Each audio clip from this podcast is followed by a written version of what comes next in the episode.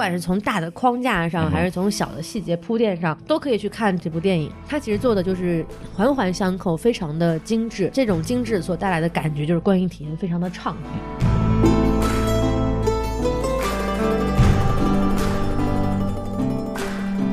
欢迎收听新的一集什么电台，我是孔老师。我是大老师，对，我们今天又要进行我们的坚持不蹭热点讲奥斯卡的行为。对，虽然我们这个节目上去之后，可能奥斯卡已经呃结果已经出来了，但是我们还是想录一下这个节目，因为这个节目对我们来说也是意义非常重大。没错。对，然后我们在节目正式开始之前呢，还是给大家先介绍一下我们的公众号，一怕大家没有听到结尾，我们的公众号是 S M F M 二零一六。S M F M 二零一六，OK，让我们来把正事干完以后，开始进入我们今天的节目。首先，我们今天录的这个电影叫名字叫《三块广告牌》啊，哎，也是本届奥斯卡的一个最佳影片候选，然后也是一个拿了六个奖项的七个提名啊。对，然后为什么我们要讲呢？因为在三月三号，我们之前反复播报的啊，这个我去主持了一下是美琪大戏院的三块广告牌的映后交流，和 BTI 老师在一块儿，对，然后还是挺好玩的一个活动。所以说，我们对这个电影还是要好好讲一下。讲之前，先按照我们的常规流程，把这个基本的电影信息给介绍一下。三块广告牌的评分啊，MDB 八点三，Metascore 八十八，然后豆瓣八点七。导演编剧是马丁麦克唐纳，一个著名的好莱坞编剧，以前是一个剧作家啊。他有一个非常代表性的作品叫《枕头人》，讲的也是一个黑暗的这个犯罪的这么一个故事。然后电影上电影上来讲，有这个七个精神病，杀手没有假期，其中他获得了最佳原创剧本的提名。然后六发子弹的枪获得了奥斯卡的最佳真人短片。然后主要演员弗朗西斯·麦克多蒙德饰演主角米尔德利德，之前有四次奥斯卡提名，其中靠《冰雪暴》获得了最佳女主，《冰雪暴》的导演是她的老公乔克恩。然后今年呢，也算是一个奥斯卡的一个非常热门的人选，因为他拿了演员工会奖，还有金球奖，以及巴夫塔，还有这个伍迪·哈里森今年的奥斯卡最佳男配提名，之前有过一次提名是《信使》，然后也拿过最佳男主提名是《新书大亨》。今年也拿了巴夫塔的最佳男配提名，还有演角工会奖提名。然后代表作之前我们大家比较熟悉的应该是《惊天魔盗团》，那能算得上代表作吗？当然能代表作，因为观众比较熟悉他的这个作品。啊虽然电影不咋样，是吧？对对对，然后七个精神病，然后这也是他跟马马丁麦克唐纳之前合作过的片子。是的。然后另外一个最佳男配提名，山姆洛克威尔好像饰演的是本剧的另外一个警警警长叫 Dixon，之前没有获得过任何奥斯卡的记录，今年是一个大丰收，拿了金球奖最佳男配、巴夫塔最佳男配，还有工会奖最佳男配。相对来说，他跟伍迪·哈里森的竞争可以说是碾压，对，可以说是碾压。在节目放出的时候，结果已经出来，大家可以看一看。我们现在还不知道。然后我觉得应该就是他了吧，没有什么悬念了。啊、然后最佳代表作嘛，《七个精神病》同样跟伍迪·哈里森也在之前出演过《迷途知返》，还有我们大家可能比较熟悉的是《钢铁侠二》，他演了什么呀？里面有一个汉默尔，就是演了一个想模仿唐尼的这么一个人，就是像。啊，对，在第二集里边，他就特一个特别搞笑的角色，就觉得自己特别帅，然后自己也能造那种盔甲，然后自己造不出来，请了个俄罗斯的科学家给他造，遇到各种乱七八糟破事儿。啊对对对。啊！有印象，有印象。其实很好玩的是，他其实当年是想应征钢铁侠这个角色的，火，对，然后就演了一个替代品，也特别这被。导演涮了一下，对对漫威涮了一下。对对对，然后这部电影呢，作为这个颁奖季的热门影片，其实也拿了很多的提名，奥斯卡提名，大家给大家稍微简单的说一下：最佳女主啊，最佳男配刚刚两个，然后最佳原创剧本、最佳剪辑、最佳原创音乐，奥斯卡最佳电影，然后金球奖拿了电影类的最佳剧情片。最佳导演提名，刚刚说的那个女主和男配，还有最佳编剧也是马丁麦克唐纳拿的，然后最佳原创配乐也得了一个提名。演员工会奖最佳女主、最佳男配、最佳群戏，大概就这样这么一个事情。信息介绍完，我们来进行打分环节啊。然后那个大老师，要不你先来打？那个，那就是我们这个喜闻乐见的打分环节啊。那个奥斯卡那一期长节目呢，我们也聊过了。这个电影我在豆瓣上打的是五颗星，哎，就是我非常喜欢这部电影，然后同时我也认为。几个小时之后的奥斯卡呢，他应该是能够拿到最佳影片的。嗯当然这个求打脸啊，哎，好，如果拿了这个《水形物语》拿了最佳，如果《水形物语》拿了最佳这个影片的话，那我就直播直播直播什么呢？你孔老师，你说我直播点什么好？直播薅孔老师头发吧，好吧？这哎个你等会儿，你自己的事儿直播我像话吗？这个，这个什么电台是永不可分割的一体嘛，对不哎，对？对，嗨，所以说这能量是守恒的。这个这个时候，大老师合为了一体是吗？对对对，哎呀天呐，你看一不小心就合体了，我的妈呀！太可怕了，嗯太恐怖了，太恐怖了，这节目录不下去了。啊，还挺好的，非对常愉快啊。对，然后这个就是打五星，哎，然后优点呢就是非常的明显，首先是它的这个现实意义，嗯倒不是说它是一个现实题材，因为这整个故事是个虚构的，没错，所以它只是说在一个虚构的故事上，它赋予了很多现实的意义。嗯比如说这个暴力的解决，哎这个美国社会的这个法治机构是吧，非常不健全，嗯嗯嗯，完全不能够解决人民群众的这个问题，对对对对对，非常的不好，是是是不能向他们学习。好，然后还在两会期间一定要这么说啊。嗯，对嗯，然后还有就是这个人与人之间的这种仇恨与仇恨之间的谅解。嗯嗯，啊、可能还有一些其他的议题，比如说短暂的涉及到什么恐同啊、哎宗教啊，嗯还有之类的。尤其对这个有色人种非常的歧视，对不对？呃对对对对，就各大老师就非常不喜欢这样的行为。啊，但是我很喜欢这部电影。没错没错没错，那是嗯对吧？嗯因为现在这个我们的生活境遇得到了一些改善，没错没？错没错有，在这个光辉的领导之下，已经不让卖大老师了。我是不是应该走一大三角，从非洲到欧洲再到美洲啊？哎，对对对，嗯，真是不容易啊！对，我从美国回来的嘛，哦对，没道有道理啊。说通了。哎，对，你也是跨越了几百年的，也是对，那真是哇，见证了历史的人就是我呀。天山童姥大老师啊。那那看看，好，那基本上我就说这么多吧。啊，那该我了是吧？哎，您来，我也给了五颗星啊，哇我也给五颗星。就首先它好看，就是真好看。就它是那种剧本上设置了很多反转，然后人物的表现、台词的设计，都是那种让人就抑扬顿挫，让人看着很有感觉、很很畅快的一个剧。对对，然后整个的剪辑可以说是很干净利索的，没有任何多余的东西啊。但这个有的人认为它是个缺点，但是我认为就整个看完以后，你的心情是非常舒爽的。对，就就跟那种没有便秘治好了一样的那种感觉。哎，大老师也是非常有经验的啊。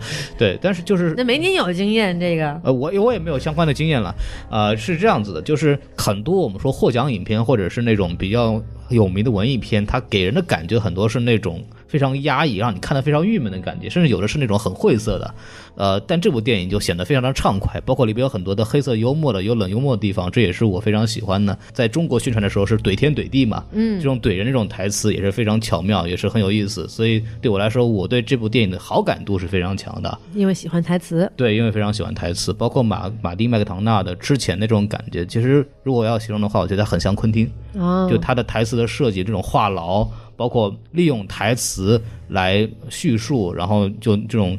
可能电影的花巧的地方不是很多，但主要是靠演员的性格、台和角色的台词来表现，提升电影表现力。这点东西，我觉得我很喜欢吃这路东西吧，对，而且昆汀对于暴力的表现跟这个麦克唐纳其实也挺像。毫不避讳这样暴力。甚至是就是推到你眼前，就是放一定要让你就强迫着你让你看的嗯那种感觉，是的。我是特别期望这种拿奖电影是让人看得开心的，至少是让人看着爽的，而不是那种性冷淡一一百九十分钟让看着也非常不舒服的那种电影。人家孔老师这什么性冷淡？去年的拿奖的是《月光男孩》，那怎么性冷淡了？他这个就看着倍倍儿冷嘛，你不觉得吗？海边这么一个啊，手呢一抓沙子对吧，一抹这个东西，这多激情四射呀！这是这充满了人性的温度这，不够刺激嘛？都都热的都晒得那么黑了，你还哎还还冷呢？热的晒黑那是。那可不咋地。哎呦天哪！你这个解释倒是，呃，非常的不种族歧视。那那我是怎么黑的，我还不清楚吗？Been there，你知道嗯吗？好嘛好嘛，亲身来来来，经历我那我们开始正式说电影哎，吧。好嘞。对，先说说这个电影的这个优点部分。对我来说，就刚我们讲这个剧的最大的亮点，可能还是台词吧。就是它是那种文学性比较强的电影嘛，对，特别有舞台剧的那种感觉。没错，因为本身麦克唐纳就是一个剧作家的出身。举几个小例子吧，就是有几个台词就非常有意思。就比方说，在剧透预警啊，剧透预警啊，我们说到这儿到这儿开始说剧情了。就是在那个杂货店里边，当当那个威洛比警长死去以后，然后有一个人冲进米尔德利德工作的杂货店，然后进来就明显要惹事儿。在里面有对白，就是说可能我就是强奸你女儿那个人，然后把她杀掉了，然后再怎么样，就那个米尔德里德就用了三句话，就用了三次这个反问句，一个是 Are you? Were you? Were you? 同样的反问的形式，然后等这个男的走了以后，威勒比警长的这个遗孀。走了进来，米尔德里德看到以后，就是马上从这个冷峻的表情变成一个试图想一种柔和的表表现，说我对你丈夫的去世表示非常的遗憾。然后那个 Anne 就怼了一句 Are you？就是同样是用了之前的用的手法来来回应他，所以就用这种从剧本上台词上设计的这种小的点，非常工整。特别有意思，对。然后包括整个怼的这种手法也是很精彩。里边有一段还是一个她和她的前夫，就米尔德利德和她前前夫争执的时候，就是说，那个前夫就跟她说：“你这样就竖广告牌这样事情，你是不可能把女儿换回来的，因为她的那个前夫现在跟一个小女孩成两口子嘛。”哎，对，然后里边那个米尔德利德马上怼了一句说：“你操，十九岁的女孩，你也是不能把女儿带回来的。”然后就这种类似的这种怼的东西都非常精彩，包括每个人的念白就很很很舞台，很有那种就那种抑扬顿挫的感觉，这点是我非常喜欢的。嗯大老师有什么要补充的？你可以讲一讲。呃嗯，就像孔老师刚刚说的啊，这部电影它的剧本是非常非常工整的，其实就是经典的三段式的这么一个呈现方式。哎，第一段呢是到这个威洛比警长这个自杀，嗯然后第二段呢是到这个火烧警察局，嗯然后最后就是这个以两个人的在路上为结局啊。对，这个东西就每一段表现出来的情绪呢，都是与之前的那一段相互联系，但是又有所不同、有所转变的，哎，所以让人看着非常的就是明白和清晰它的主题。嗯就关于这个仇恨与谅解嘛，对不对？对就是说，首先第一段把这个情绪铺垫起来了，有是有仇恨。嗯首先，他是对凶手这个女主啊，就是梅尔德雷德，她对凶手有仇恨，嗯，她对警察也有仇恨。对，她说：“这个，你看我凶手，你为什么要这样对我女儿？就是那么凶残的方式去把她给杀害了。”嗯然后警察，你为什么不完成你应该做的职责？你为什么不把这个案件的凶手给我找出来？对，他对这两方都是有怨恨的，并且他这个怨恨表现非常强烈，他就嗯通过三块广告牌哎这样的这红底黑字，嗯然后非常醒目的立在小镇边上去质问这个警察。对，然后第二段呢，他去火烧警察局，中间发生了一件事情，就是这个威洛比警长已经自杀了。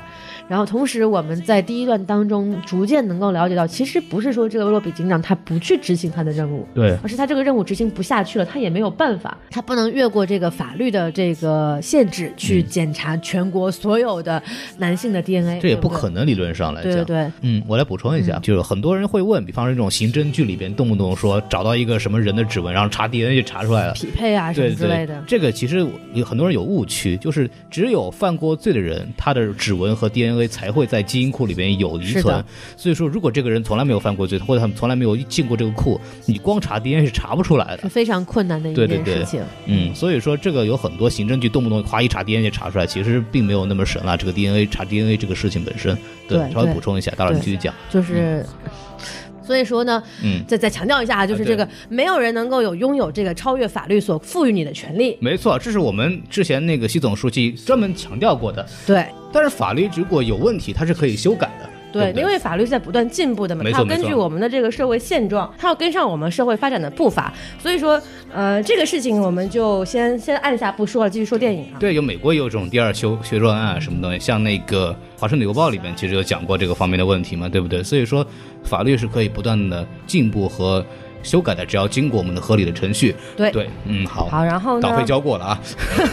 然后呢？这个就是说到第一阶段呢，第一阶段中间发生的事情就是这个威洛比警长自杀了。嗯，对，然后我们也知道他在自杀前，他其实是得了癌症的，嗯本身这个时日也不多了嘛。对对对然。后在这个警局的一番对话当中，呃，梅尔德里德也是看到了警长的脆弱的一面，咳血，对吧？可喜。然后他那个眼神一下就温柔了，我觉得那个地方演技特别好。对，对，然后呃，所以说他在这个警长去世，然后嗯。见到这个遗孀，拿到那封信对，之后，他其实是发生了一个转变。嗯，他对这个警察，或者说他对这个威洛比警长，已经没有那么的仇恨了。对，他两个仇恨其实已经放下了一个仇恨。嗯。他现在只想着说，我一心要抓住这个凶手。嗯。他而且他想就是越过这个警察局的调查方式，他想自己去找这个凶手。嗯，然后呢，就跟这个洛克威尔威洛比警长的继任者对。就，发生了一些这个小小的冲突，嗯。因为他也是挑衅嘛，对吧？对。这个洛克威山姆洛克威尔饰演的这个角色，他也是挑衅。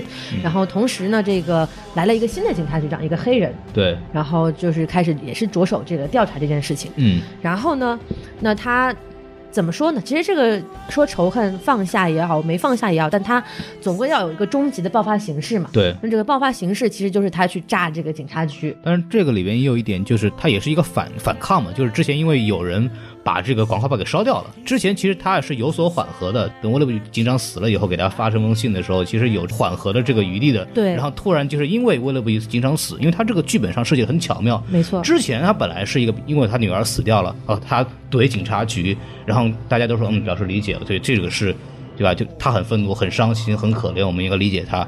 但是等沃勒比警长自杀了以后，整个镇上的其他人他的态度就变了，他把这个矛盾，警长死的矛盾转移到这个梅尔德米尔德里德里的身上，他觉得。是说他间接造成了这个警长的自杀对，。所以说这里边不光讲的是米尔德里德这个人的仇恨，包括就是其他人的对仇恨的这么一个目标的错位。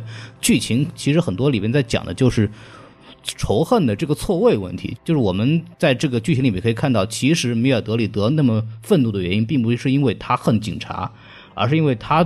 而是因为他的女儿是因为跟他发生了口角以后，所以他没有把车借给他，所以发生了这个事情，所以他恨的是他自己，他的仇恨无处安放，又不能恨自己，所以他就把这个仇恨转嫁到警察局。那其他的小镇上也是一样的，因为沃勒比警长是一个受人爱戴的警长，他的死亡大家也没有地方去安放他们的难过的情绪、仇恨，他们有把这种仇恨嫁到这个米尔德里身上。这一点其实非常重要，就是说整部电影其实他讲仇恨，他并不是讲说仇恨你要怎么样去宣泄你的仇恨，嗯而他他其实对仇恨有一种反讽的态度。对，就是说很多人其实仇恨他并不知道仇恨的来源是什么，嗯，或者说他并。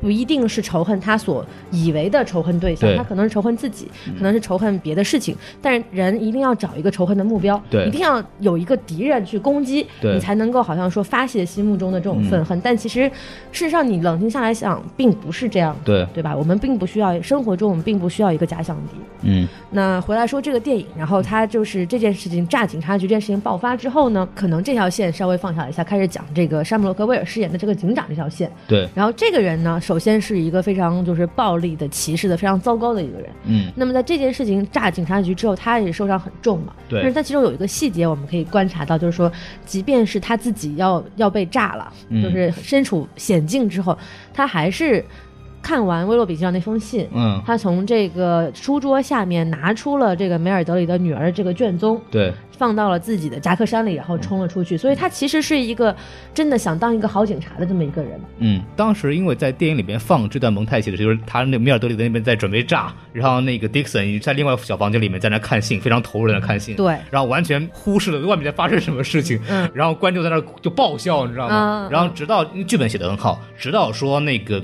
直到威勒比给迪克森的信里边写到，他读到正好说是没关系，一切都会好的。刚说完这句话，啪，警局就炸掉了。对对当时就整个这一段，我在现场那个上海美琪大轩看的时候，全场爆笑，就是嗯这个效果非常非常好。对，对，然后其实孔老师讲这段跟我说的没有什么关系啊。嗯 对，然后他其实就是说，他内心其实还是依然是一个善良的人。对然后这个时候呢，他进到了医院，然后哎发生了我很喜欢的一幕，嗯就是说他浑浑身被包的像个木乃伊一样，但是之前被他伤害过的那个广告广告商，那个那个广告店的那个店主小哥，依然还是就是选择谅解。这个是我们在电影中看到的第一次最具象化的谅解的行为，就是说没关系，你伤害了我。我还是安慰你，因为你受伤了。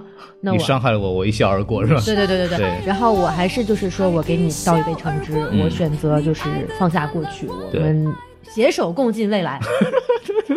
像话吗？这个？那不然还能怎么着，对吧？对然后那这是第一次出现具体的原谅行为。那么嗯之后呢，就是一个大写的，我还能怎么办呢？当然选择原谅他啦。啊，对，还 对，然后一就开启了这个原谅之旅，就是、就是这个山姆洛克威尔出院之后，嗯。他在酒吧就是听到了一个有人在吹牛说，哎，你看我当时就什么又又强奸又烧他怎么之类的，他就以为这个人是当时的犯罪分子，因为这个犯罪情形几乎是一模一样，一模一样。对，然后他就。用自己这个吃奶的劲儿哈，哎。抠下来了这个犯罪嫌疑人的一点这个 DNA，、嗯。去做警局去做对比，结果你要变魔术吗？咵一下，一爪子抓过来，是，对，然后结果对比下来，发现这个人其实并不是他们嗯案件中所记录的这个人，对，这也是一个剧情里边的一个反转，对，没错，嗯然后他就去找到这个梅尔德里德，然后说：“你看，我找到了一个嫌疑人，但这个人其实不是。哎但是呢，他也干过没，他也干过这坏事儿，啊，对，他也对另外一个姑娘可能做过这样的事情。那咱们要不走着？哎，呵干嘛的呀？这个，然后梅尔德里说：那就走着，然后去把他要把他干掉。对，然后最后我们在影片的结局啊，就大家非常津津乐道的这个结局，就是嗯两个人上了路。哎但，在上路之前，或者在路程当中，他们两个人就犹豫了，说。你说我们要不要真的去把他干掉呢？嗯，呃，我也不知道，那先去吧。这个其实到这个地方，就是虽然说他没有明文说他已经放下了这个仇恨，但是实际上这个意思已经到了，啊，就是说在影片开头建立起来的两个仇恨他已经放下了，对，在影片的结尾经历过两次大的变故之后，他都放下了这个仇恨，所以说他是跟自己达成了一个谅解。嗯，其实里边就大老师应该说的比较快嘛，然后里边有几个细节其实是慢慢的消解米尔德里的内对，心，他是不断的去铺。垫的，我我是从大的框架上去说。嗯，所以说它里边其实有几个点，其实有很多人就觉得那个小恶魔演那个角色其实没啥用，对，对，但是小恶魔里边他的一套台词是最有用的。最后两个人就因为小恶魔帮他掩盖了去炸警察局的这个事情以后，对对对就是说那那那我帮你是吧掩盖了，你都你得跟我吃饭，哈哈，约你出来吃饭，然后潜规则，呃有虎，然后两个人终于就是饭桌上吃饭，然后那个米尔德利德就是因为本来就不喜欢，就各种不屑，然后操，就是就跟呃跟你吃是为了你看，就因为那那个场景，其实我看着我挺心酸的，就是小恶魔饰演的那个侏儒的那个角色，打扮的特别就是精致，你知道吗？穿着西装，很去了一个高级的这种西餐厅的感觉。对对然后梅尔德利德是这个人，他就是就还像以前一样穿那种像女汉子一样邋邋遢遢的就去了，嗯对。就一看就是没精心的，就是想要跟他好好吃饭，这意思就是敷衍一下你就完了，嗯就这种感觉。小恶魔就是感觉这明显在敷衍他，就生气了嘛，就是说是说你天天板这张脸，然后跟跟谁都不对付，你你这样子谁会喜欢你？就是你你站里都没有人喜欢你，没有人会帮你的。米尔德利德其实内心对自己的恨意没有被消解，所以他做事是没有人会理解他是的，这句话其实真正是点醒他，就是说啊，我以前做的面对世界的态度太过分了。是的，然后他找到在同一个饭店同时吃饭的前夫跟他女朋友，然后跟说对他好一点。对，跟他镜头一开始拿了一个酒瓶，以为是要打打上去的那种感觉，对，然后结果发现就是过来好好倒了一杯酒喝了一下，然后才有后面的就是跟那个山姆洛克维尔一块儿去所谓的去寻仇去这一段事。对对，不管是从大的框架上，还是从小的细节铺垫上，嗯，都可以去看这部电影。它其实做的就是环环相扣，非常的精致。对，那也就是这种精致所带来的感觉，就是孔老师开头所说的，就是观影体验非常的畅快。嗯，嗯，像是一个，就人们很喜欢用这个词嘛，教科书一般的这对对对种东西。所以说，我觉得在现在很多电影发展，尤其是商业电影越来越套路化，然后文艺电影越来越虚无化的这么一个嗯，呃趋势之下呢，他做到了就是很扎实、脚踏实地的去好好写这个剧。对我觉得在这一点上还是比较难得的。没错没错。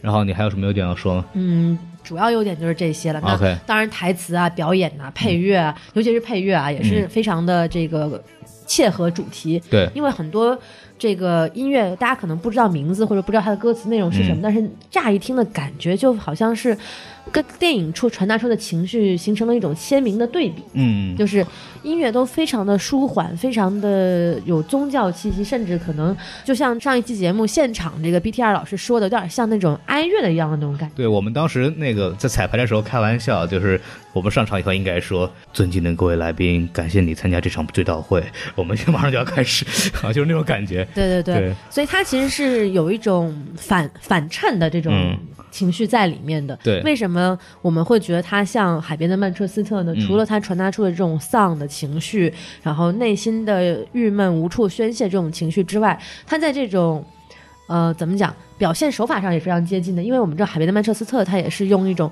非常柔和的音乐去衬托出一种很压抑的情绪。嗯，那在这部电影里面，只不过它是用柔和的音乐去反衬一种暴力的情绪，但是这种两种情绪的来源都是一样的。嗯嗯，所以说，嗯、让会让人觉得，哎，好像有点意思啊，就去品味它。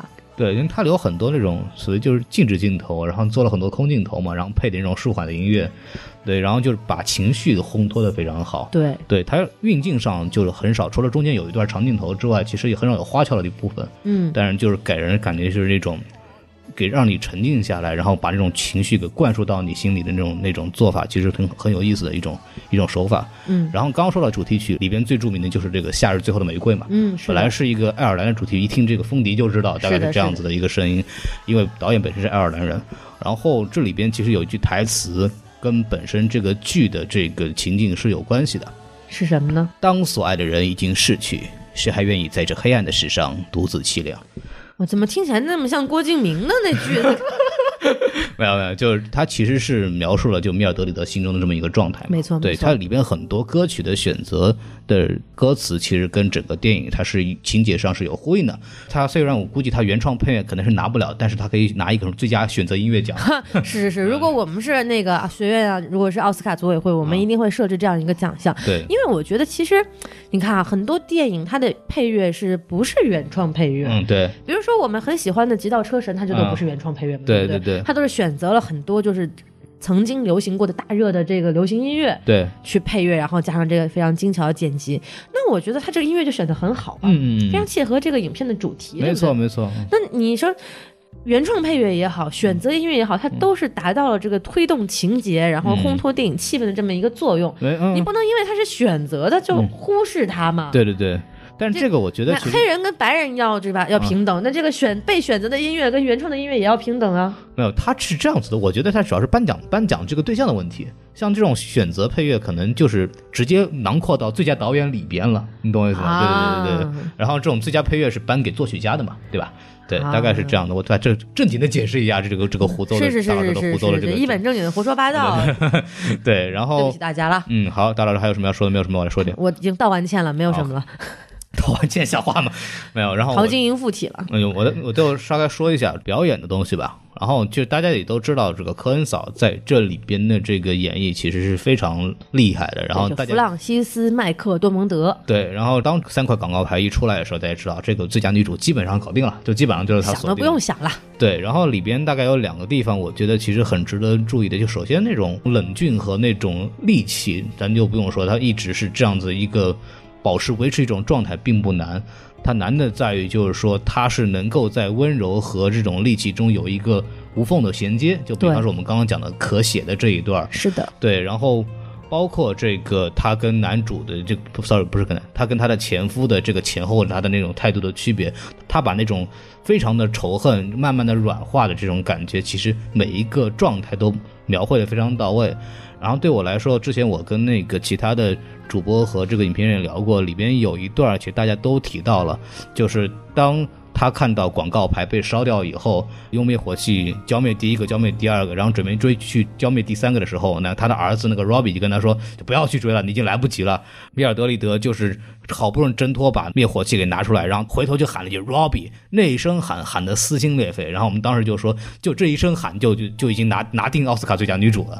对那一下的那种爆发，真的是非常的震撼人心的，这对对他，因为我觉得这个麦克多蒙德的表演风格呢，不论是在美国好莱坞，还是在全世界范围内，都属于比较有独树一帜的这种女性的形象。嗯嗯因为她是一个非常强大的这么一个女性的形象。嗯因为大家现在对于大部分女性的这个认知呢，可能还大多数停留在需要一个。不一定说要性感，但是可能是需要有一些，比如说温柔啊，或者是说一些嗯更加贤良的这种感觉，去嗯体现这个女性的魅力。对那通过一个就是可能几乎已经你在她的身上看不出性别特征的这种形象来说是比较少见的。嗯。但现在不就这种所谓的大女主或者大女人的这种戏，不是越来越多了？这个倒我觉得跟大女主没有什么关系，就是我觉得国内很多这种自媒体已经误用了这个大女主这个词啊，我这嗯就先不吐槽了。哎，但是她表现的是她是一个内心非常强大，或者说是外表非常强大，然后内心其实上还是一个不太安定的这么一个状态。嗯，她的她的这个形象非常适合去表演这样的角色。对，嗯，那么还有就是说，我觉得对于国内观众来讲，她嗯可能更加的特别，因为我们基本上在中国的女演员当中找不到这样的类型。斯琴高娃斯琴高娃不一样，斯琴高娃是那种你看着她演谁都像谁的妈的那种感觉，啊，然后她这个妈是那种絮絮叨叨的那种婆婆的形象。不，当她演孝庄的时候，那也是对，但是这个跟这个麦克多蒙德又不一样，孝庄是那种非常端庄慈祥，然后润物无声的那种庄严感。嗯然后这个她是把愤怒和暴力直接外化了的一个形象。那么可能这跟东亚的传统儒家文化有关系吧？就是我们一般不论是女性还是男性，不太会把这种暴力外化。对，不会是直接想哇，我拿酒瓶子去攒去烧警局，不会做这样的事情。我们是文化比较先进的人啊，那那不能讲先进，我们是比较内敛的人。嗯，对，但是我所以说我说他这种形这种形象是在国内大大荧幕上是比较少看到的。没错，呃，我觉得可能对于国看着倍解气是吧？对，特别特别有一种就是爽感，你知道吗？啊对哇，超爽。嗯，那种好，感觉四号。对对对，其实你们说那个什么，他非常适合。其实当时找他演，他是不同意的。哎，是吗？对，因为那麦克唐纳德其实之前跟科恩兄弟就有合作嘛，所以他很熟。然后他在写这个角色的时候，大老师也讲了，其实他的形象非常适合，包括他以前塑造的角色形象。对啊对啊。然后他在写的时候，现在《冰雪暴》里面也是一个这对样的对对对形象嘛。，就所以说麦克唐纳德在写的时候，就是其实是照着科恩嫂的这个形象来写的。嚯，然后把这个写完以后，把剧本给他们，然后两口子开始研究啊。科恩嫂就看着，一看越看越不对，他说这这这不合理呀、他说，因为根据像米尔德利德这个阶层的女性，我们叫美国人叫 redneck，叫是红颈，就或者是那种红脖子、对红脖子，就是美国中下层。红脖子啦，对对，就是美国中下层白人的那这样子一个身份。如果大家看过《唐人街探案二》，里头有这个最后救助他们，包括跟王宝强一块儿跳这个这个夏天夏天小秘密的那个骑着这个哈雷摩托车的壮男，典型的白人美国白人中下层的那农民的这种对形象那种形象，就是以他这样的这个社会阶层呢，是不可能在五十八岁的时候。有一个二十岁的小孩了，就也就是说，他不可能三十八岁才有第一个孩子，嗯，对，所以说生不出来呗。呃，对，不，主要是因为那个这个那种那个教育程度，他的这种一般来说，他的生育会比较早，是。是大概是一个统计，不是说歧视任何东西，对，所以他就觉得这不合理，然后就啊就我觉得我不能演，他当时五十八岁的时候不能演这个，他就跟老王吵半天，然后乔科你看这角色就是给你写的，然后就这非常好，然后说为什么不演，他说就不行，这这不合，然后乔科到后来就一拍桌子说你他妈给我闭嘴，去演就可以了，原话就是 shut up and just do it。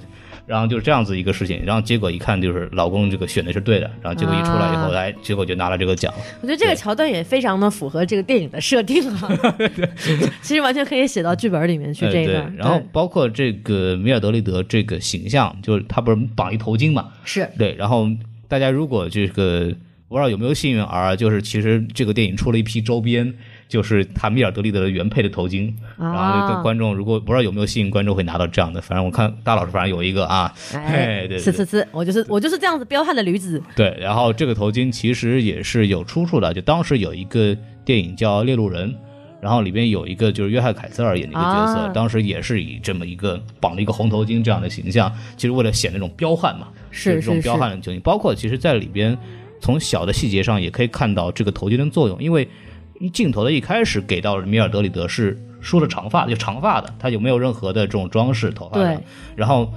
他当他那个在开着这个车路过广广告牌的时候，开始咬手指，当时咬完手指。他有一个表情很细微的变化，突然眼神就就双目圆睁啊，就那种感觉，马上就知道、嗯明白了什么？马叮，然后就是下定决心，一加速，咵就跑到那个广告公司去了。然后他在广告公司第一次出场的时候，就是绑这个头巾。是的，其实头巾是他做出决定、表现他的这种性格状态的变化的一个非常重要的道具一个。象征。对，所以说在这个整个电影在这个方面，其实小的细节上面也非常注意。是因为我们大家有应该有印象，美国有一张非常著名的广告招贴画，在二战期间，就是嗯这个女性啊，就是一个扎着蓝色头巾的这个工人女性是吧？对说 We Yes We Can。对，就是她那个形象，其实是美国人心目中非常典型的女强人的形象。包括她那个一身工装的那个没错，没错，这个其实就是基本上灵感来源，我不敢百分之百确定啊，但是肯定有一部分是来自于当时的这种形象的认知。对对对。啊，然后其实就说到这里啊，就是说这种美国的女强人啊，就嗯。而且是这种中下阶层、没有什么教育文化的这种女强人，对，在我们国家的大荧幕上其实是很少能够见到的。嗯，对，因为可能不光是出于这个东方文化的这种内敛含蓄的表达，或者是出于我们对女性的一些形象的这种刻板印象的认知，嗯，大家还是觉得说，可能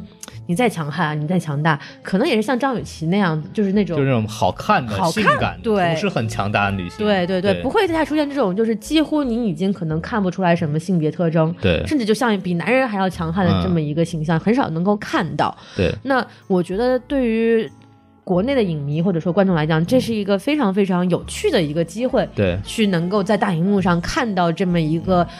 强悍的这种女性的形象去看。那而且非常幸运的是，现在这个全国艺术放映联盟已经引进了这部电影，三月二号已经在国内上映了。对，而且非常非常优秀的是，它一刀未剪。哇，这个地方真的我们要鼓个掌，鼓掌鼓掌鼓掌，非常非常好。所以说，我觉得大家就可能很多人已经在电脑上看过这部片子了，但是如果有机会的话，请一定还是进到电影院去买一张电影票，也不贵嘛，三四十块钱，在大荧幕上感受一下。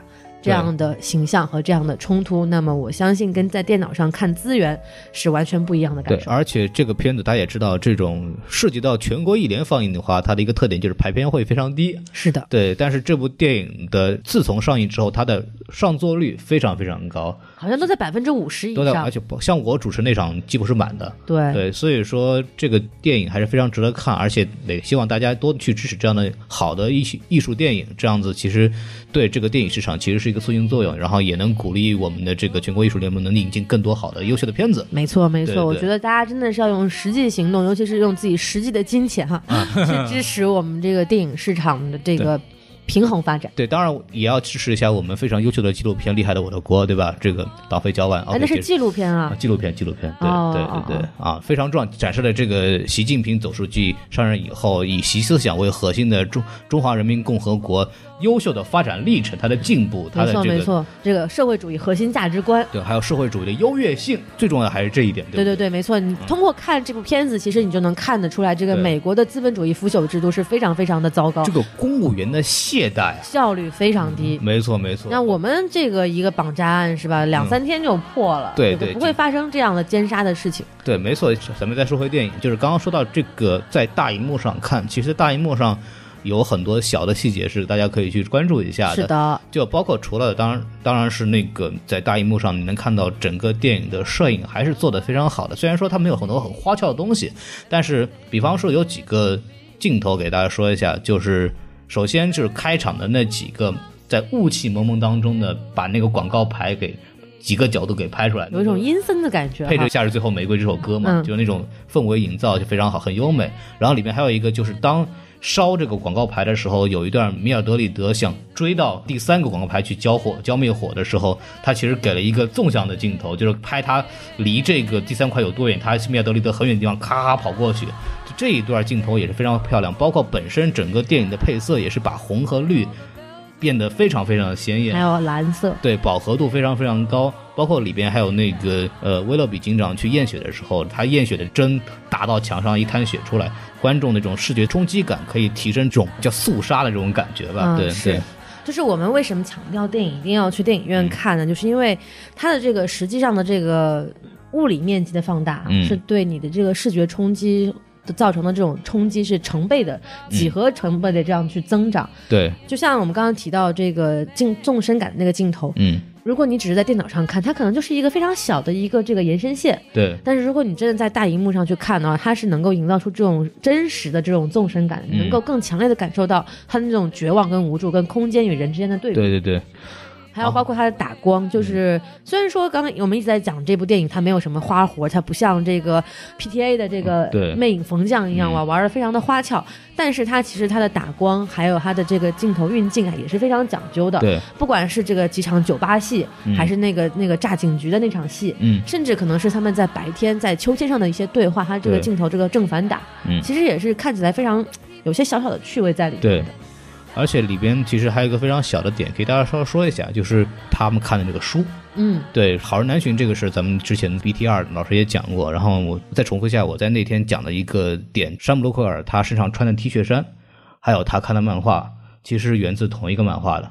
然后这个漫画叫 Incorruptible，就是廉洁不可腐蚀啊。然后就讲的一个什么事儿呢？就是讲那个主角那个名字特别中二，叫 Max Damage，哇，就是最大破坏，超级破坏力，对对对，无敌破坏王。然后对 Max Damage 这个人呢，他是一个超级反派。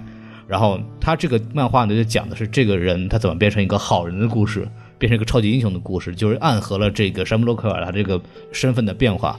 这个出版社叫 Boom，它里边还有另外一个漫画叫 Irredeemable，它的那个主角叫 The Plutonian，然后这个人是一个超级英雄，然后他跟这个 Max Damage 是同一个系列里面的人，然后他啊本身是一个超级英雄，然后他变成个超级反派，整个漫画的设计还是挺有意思，大家可以有兴趣可以去查了看一看。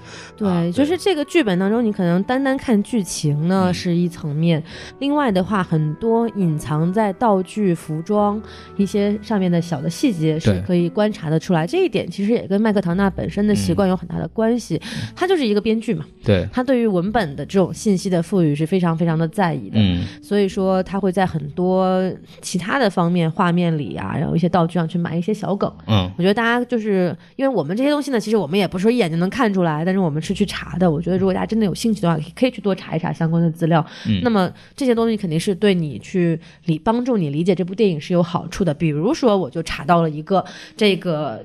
主角的名字背后的一些含义，哦比如说说梅尔德里德这个哎名字，可能大家如果看过那个皮克斯前几年一部动画叫做《勇敢传说》，嗯就会有印象。其实里面那个主角也是叫梅尔德里德。啊，然后这个梅尔德里德这个名字呢，好像如果我没有记错的话，好像是跟圣经有一定的关系啊，但是我现在有点记不清了。但是嗯不管怎么说，这个名字从来都是指的是特别有勇气的女性。哦，就是这个东西，其实你一下子，如果你理解到这一点的话，嗯就完全能够对应到这个剧中人物的设定当中去了。嗯，就是他其实他叫这个名字，不是说随随便便我就叫一个什么玛丽啊、苏珊之类的，啊，它是有含义在里面的。嗯然后包括这个 어?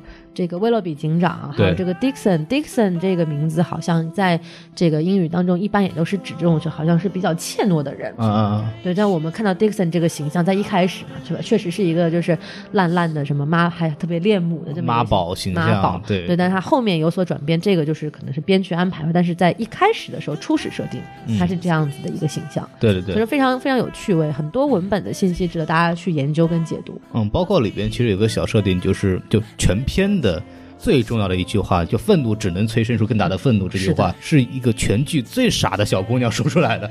对，是这也是在这个写剧本里面，其实在安排上就比较好玩的一个个。反差，对对，然后包括他们表演上里面也有个小点，就是当这一个长镜头，Dixon 警探把这个 Red Welby 就把这个广告商给扔到窗下打的时候，走进去，你说看到旁边有个黑人大叔，然后你就看了他一眼就走进去了，然后黑人大叔默默的西装的那个外套往上一撑，然后就露出他这个身上的警徽。嗯，对，是这个地方就是特别逗，它有很多小的点，就是那种小的幽默，就设置的非常非常好。是是是嗯，，对，我觉得要不优点就说这么多吧，我们已经夸了一个小时了。是吗？是吗我们接着还跟还能继续夸下去的。是的，对是的对，对，然后但是那还要说缺点是吗？你要？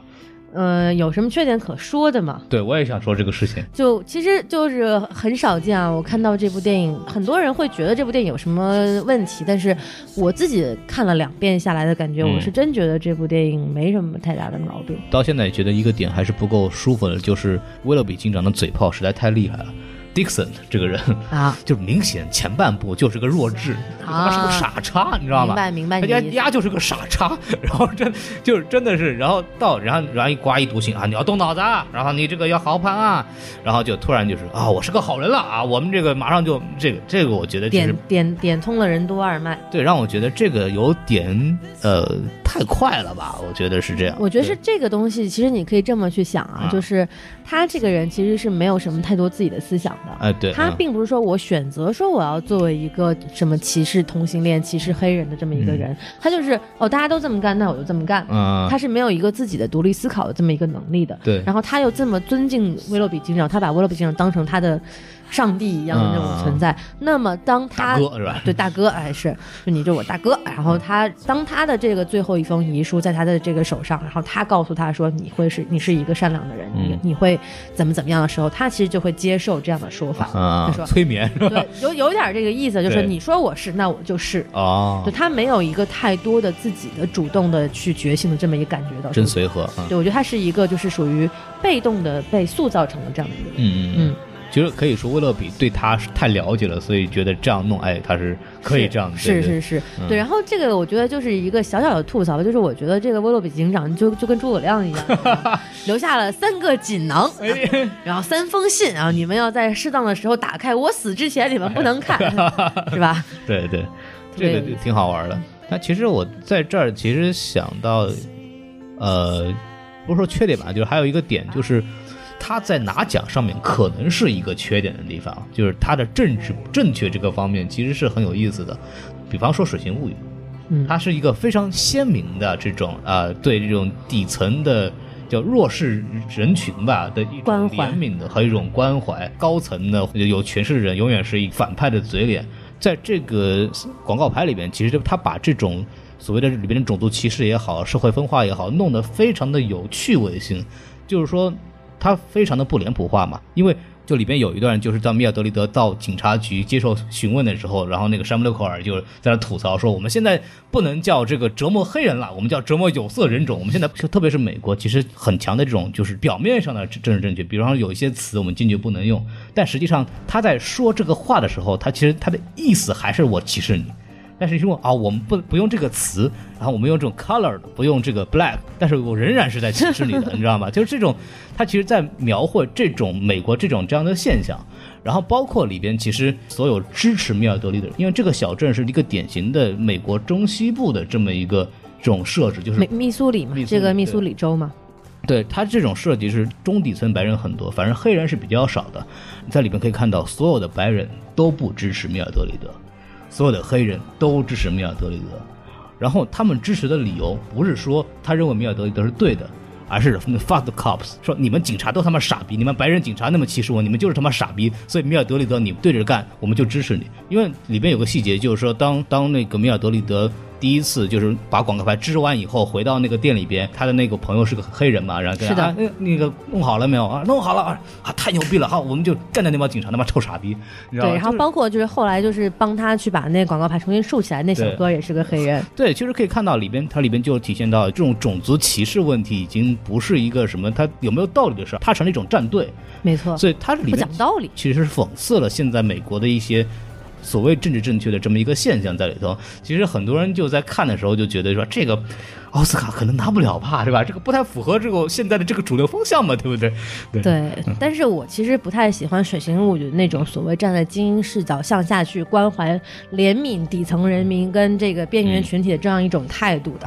这样吧，我还是比较喜欢广告牌这种就是辛辣的反讽，还有包括对现实精准的这种切入角度吧。嗯嗯对一。种刺痛感，我还是比较喜欢的。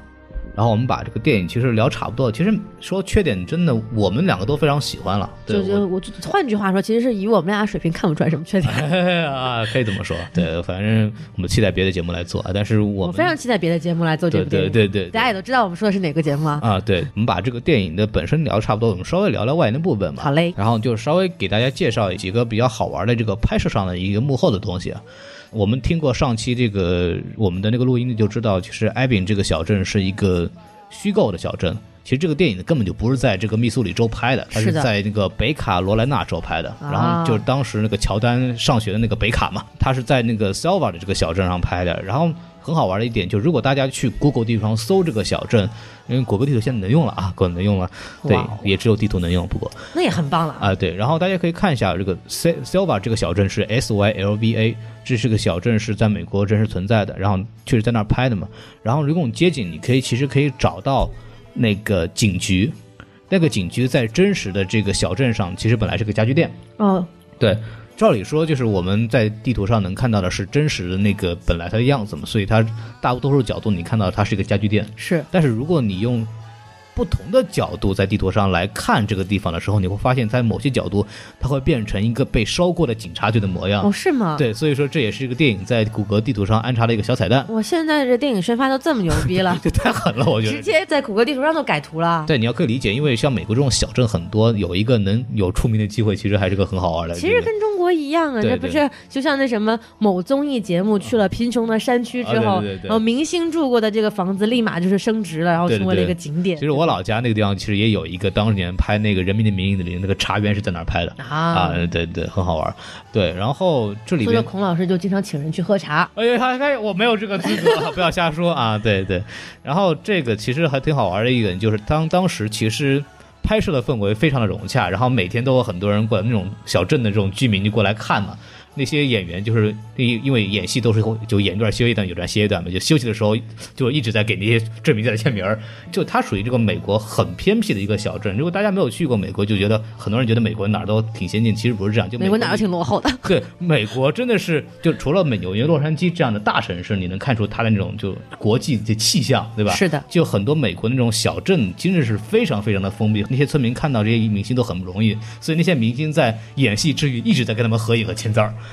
包括那个警局旁边，其实本来还是个卖乐器的这个小店，伍迪·哈里森就每次动不动就在那个乐器店门口摆置一摊儿，在那演那个，在那弹吉他、唱歌，与民同乐这种感觉，特别好，特别好。所以气氛真的说特别好玩。这它是个小电影嘛，然后什么小电影啊？它是一个小制作成本的这么一个电影。说清楚。对对，然后这个整个感觉，反正跟这个当地的居民也是很融洽的，这么一个很好玩的事情。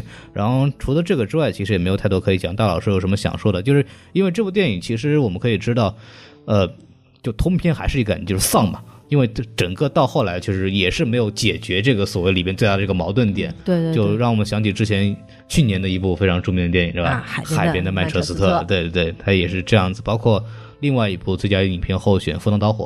嗯，是的。对，都是那种美国偏远地区的某个小城镇上面，因为这个社会的矛盾或者一种就。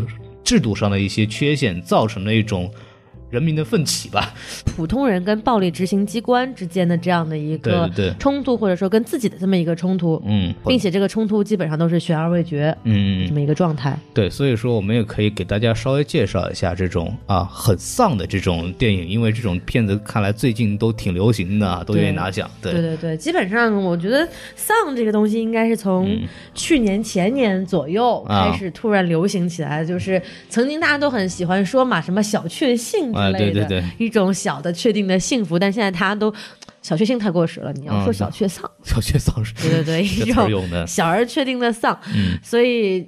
这样的电影其实日本非常多啊，因为日本这个国家就现在已经进入到一个这种高度的这个状富裕和阶级板结的这么一个状态，就是富人永远是富人，穷人基本上没有翻身的机会。它就比它流动性比较差，对社会的阶层的流动性很差了，所以说大家就会有一种说啊，那不如就让我当一个平庸的人吧，让我躺在这儿死了吧，就是这种会有这种很丧的这种感觉，失去了这种奋斗的动力。嗯，那么现在就是往大了说啊，就是随着就是整个全球经济的这么一个变化的状况，并且所就是比如说像中国，嗯，美国，好了就不用提欧洲了啊，整个这个经济的发展的速度是比较慢的，嗯嗯，然后阶级也是比较固化的，对，所以说在整个这种氛围之下，所以我觉得不管是日本还是中国，甚至可能美国，都开始慢慢有一点这种丧丧文化的这种出现。我国还是很有活力的啊。啊，对对对对对对对对，就是说我们。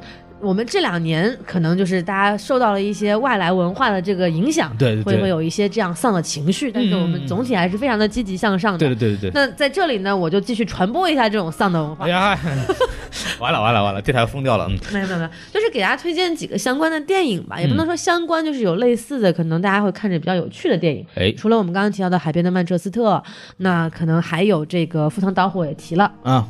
那还有一些，比如说像这个之前啊。很有名的平遥电影节的电影宫也叫这个名字，就是《小城之春》。哎，对。然后还有这个大家也很熟悉的这个日本的濑户内海啊。然后还有《百元之恋》，就是那个落魄女生然后变成一个拳击手的那个啊。然后还有这个什么大家很熟悉的《被嫌弃的松子的一生》。嗯嗯，都是这样的电影。然后还有什么《伦敦生活》，还有这个表情包里非常常出现的马南波杰克啊，对对，都是这样类型的电影。所以我觉得大家虽然说。说这样电影传达出的是一种有点丧丧的文化，但是反而大家可以去看这样的电影，去反观自己的生活，可能还能得到一些积极的。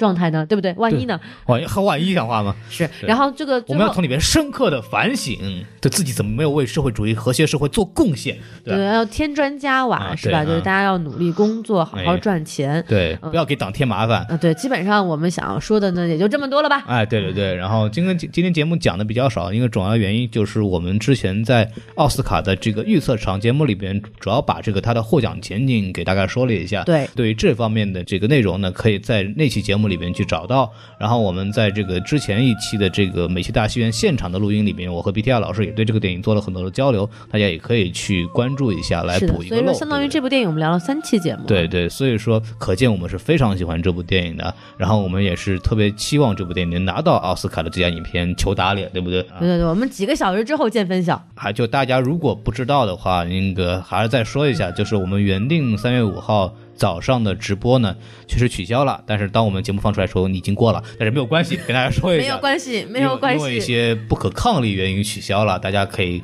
想想那天。发生了一件什么样的大的事情，远远比奥斯卡重要的很多的一件事情。对所以我，们然后芒果台的这个直播也都是取消了，基本上我们所知的这个嗯直播频道好像嗯都这个默默的放下了自己的话筒，啊，我还以为默默的放下自己的屠刀，像话吗你？听着真是非常不和谐啊。对，但是就呃跟大家说一下吧。然后我们也是希望以后有更多的机会能够讲一下电影。然后我们到目前为止，可能有所以有关奥斯卡主题的节目应该就到此结束了。我们之后不会再做有关奥斯卡的电影的评论了。对，我们要开始正式追热点了啊。是的，我们可能要聊聊黑豹啊。对对对，然后就是之前春节档其实是一个很值得聊的事情，但是我们也没有，因为大老师没有时间看嘛，说实话，对对，各自在老家就就匆忙的过节，对，欧迪拉欧紧，紧锣密鼓的休息当中，对对对 对，紧锣密鼓的休息。很遗憾没有办法跟大家聊，然后有什么具体讨论的可以加我们的粉丝群，对不对？是的对，然后大家可以先关注我们的微信公众号啊，S M F M 二零一六，，S M F M 二零一六，哎，对，然后啊啊啊那尿，大家加了这个微信微信公众号以后，可以点击下面的加群，就可以呃扫描我们的机器人的二维码，然后我们机器人呢就会把你带到这个群里边去。因为发现很多人反映一个问题，就是他加了很多次机器人都没有通过，然后这个确实是我不知道怎么回事，因为我跟机器人确认过，他没有消极怠工啊，没有消极怠工。嗯对对对然后我估计可能是因为微信。因为某个号加人过于频繁，可能微信会有所监控，所以大家如果没有通过呢，再多努力尝试几次吧。首先多努力尝试几次当然是可以的，然后也可以给我们的微信公众号去留言，告诉你说你加了我们，然后没有理你，你把我你的微信号给我们，然后我们也可以反过来加你，这个是也是可以的。反正机器人嘛，让他多干干点活没有关系，他又不是人，对不对？对对，嗨，你这样很歧视人家不太好，对。对对对对小心人家给你不小心爆照出来，呃，我不怕。哎，对，然后给一个非常重大的活动，就是什么电台就两周年马上要到了，然后我们也是像一周年的时候也想录一期大家都在的这么一个节目，然后也从现在开始呢，非常欢迎大家呃。给我们留一些关于我们电台的寄语啊、祝福也好，或者有些问题，然后我们会在这个节目里边就是读到或者是播放大家留给我们的语音。具体方式呢，就是在我们的微信公众号的后台去留言，然后我们收到之后会保存好，到时候会在节目里呈现出来。也非常希望大家能够参与起来。对，然后我们今天的节目就到此结束，没有什么可以聊的了，我们已经无话可说了我。已经无话可说了。对对是，还是非常感谢大家来关注我们什么电台。是啦，对，然后我们以后会有更多更好玩的节目，然后我们也在啊努力的去尝试更多不不同的新内容。欢迎大家有任何新的想法给我们，呃，任何留言也好，或者给任何提供意见也好。然后大家如果想给我们公众号那个投稿，比如说影评的或者是电影相关知识的介绍的，也欢迎给我们联系啊。这个只不过没有稿费。对，真是没有稿费，但是我们可以给大家 credit，然后大家也可以有文章发表在公众号上，但是发的时候千万不要数佛珠，谢谢你们。对，然后我们就我们不敢啊，对对，然后我们就正式把节目接到这里，然后跟大家说一声再见，拜拜拜拜。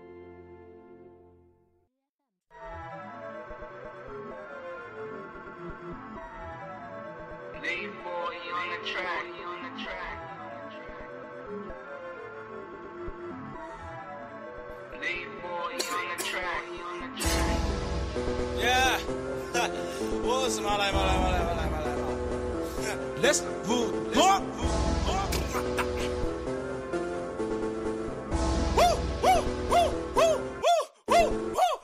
不是同一类人频率高了，心头住的撒旦在打呼喊，哎，老子都是威风天下不乱，你的贱民之地一条出帅，哎。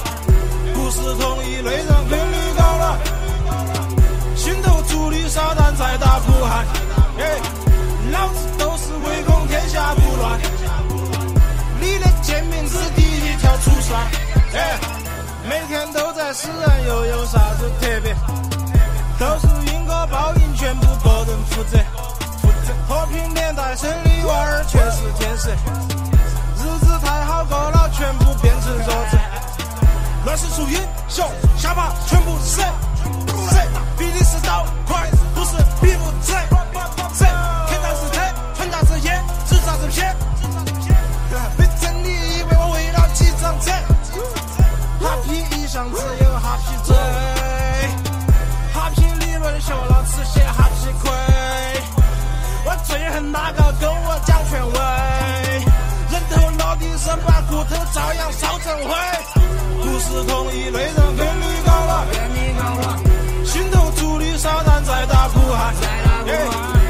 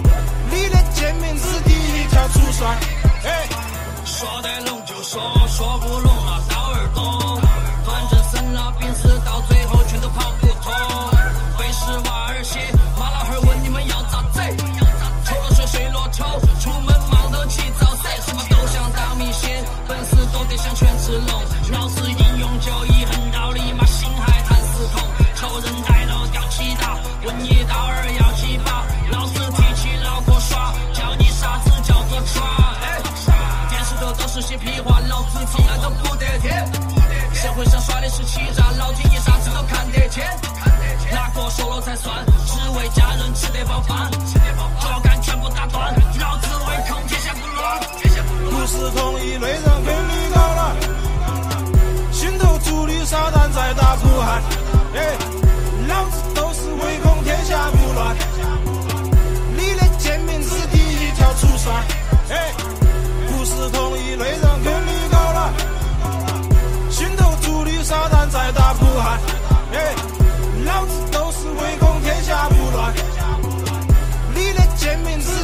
Hotel Tucson. Hey.